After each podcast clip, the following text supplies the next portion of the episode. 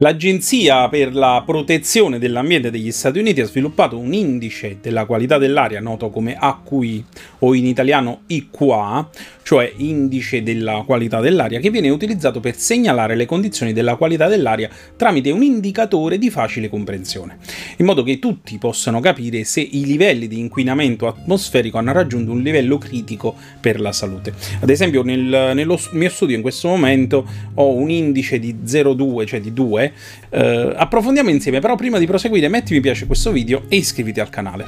It's az, uz, oz.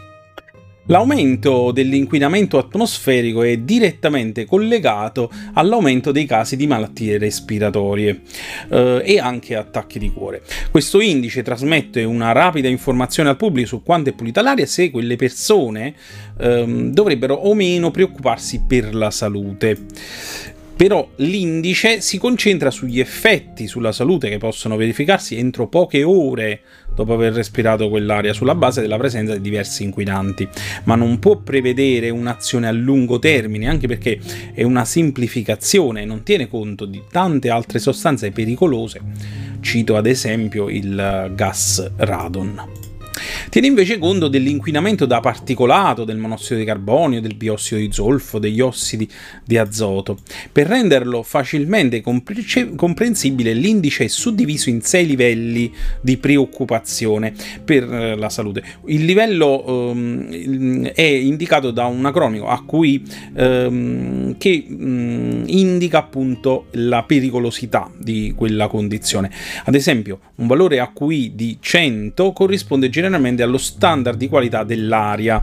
Maggiore è il livello di AQI e maggiore è il livello di inquinamento atmosferico.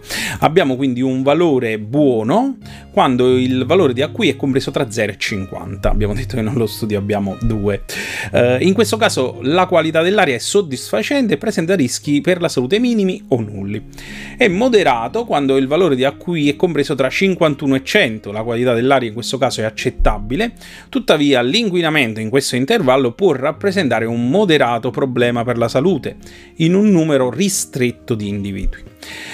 Inoltre, è malsano per gruppi sensibili quando i valori di AQI sono compresi tra 101 e 150. In questo caso i membri di gruppi sensibili possono subire effetti sulla salute, ma è improbabile che il pubblico in generale ne risenta.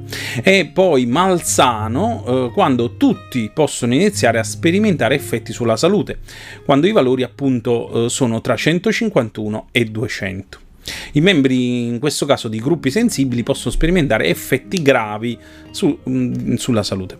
È molto malsano quando i valori di AQI sono tra 201 e 300 e quindi tutti possono sperimentare effetti gravi sulla salute.